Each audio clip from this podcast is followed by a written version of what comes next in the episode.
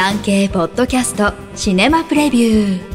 シネマプレビューでは現在映画館で公開中。もしくは今後上映される作品から産経新聞文化部映画担当の編集委員がピックアップしたプレビューを4作品再構成してお届けします。なお上映予定は予告なく変更される場合があります。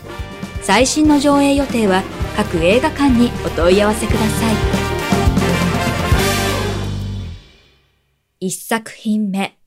ゴジラマイナスワン世界に誇る怪獣映画ゴジラの7年ぶりの新作です。昭和29年の初作から通算30作目で、来年の70周年を記念した作品でもあります。NHK 連続テレビ小説、らんまんで、夫婦を演じ感動を呼んだ神木隆之介と浜辺美波が朝ドラ前にこちらで共演していたのも話題で、安藤桜、山田裕貴、佐々木蔵之介ら共演陣も豪華です。監督は、オールウェイズ三丁目の夕日などの山崎隆が務めました。戦闘機乗りで先の大戦から生還した神木演じる主人公が、瓦礫と化した街で身寄りのない浜辺が演じる女性と出会い、生きる意味を見つけていくのが物語の骨格です。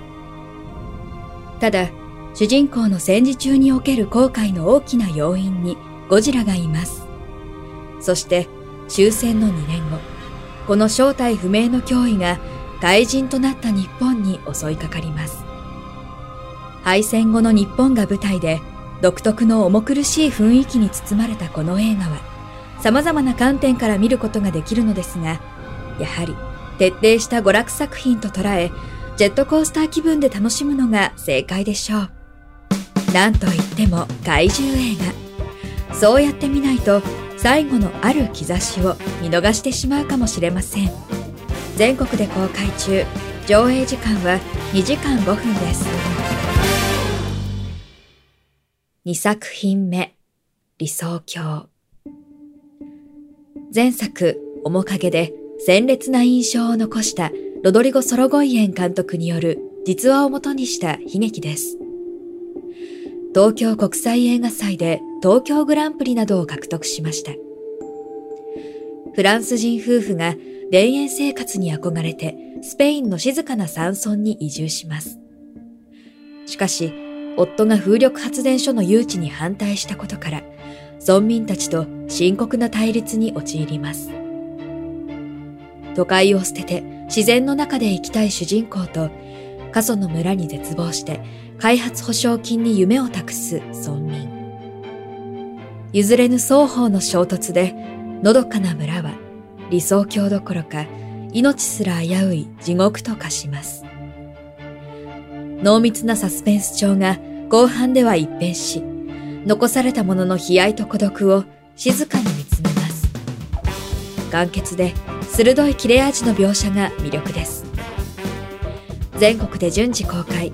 上映時間は2時間18分です。3作品目。私がやりました。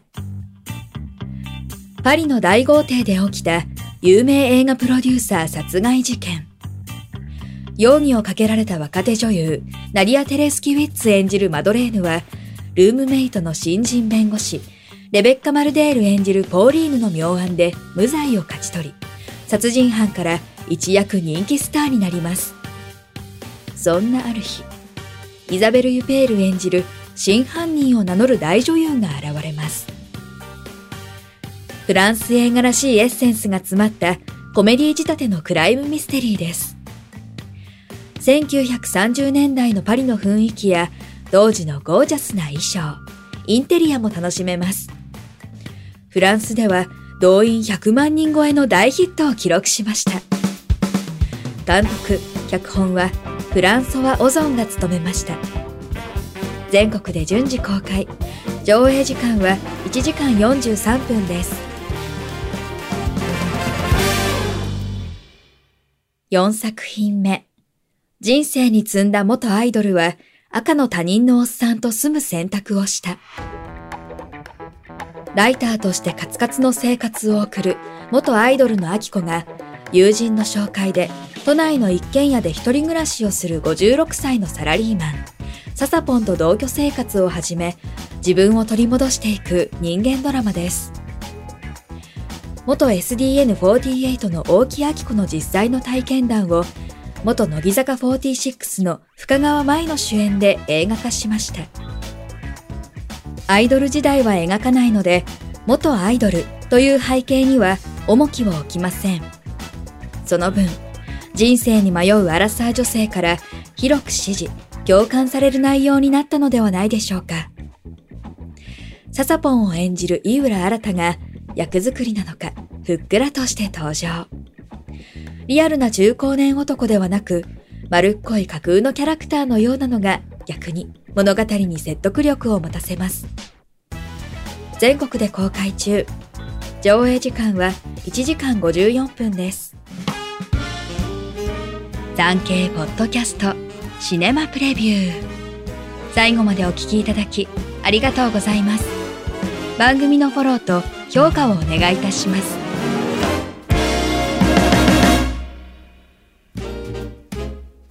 ウェブ産経ニュースのエンタメページでは映画に関するニュースのほか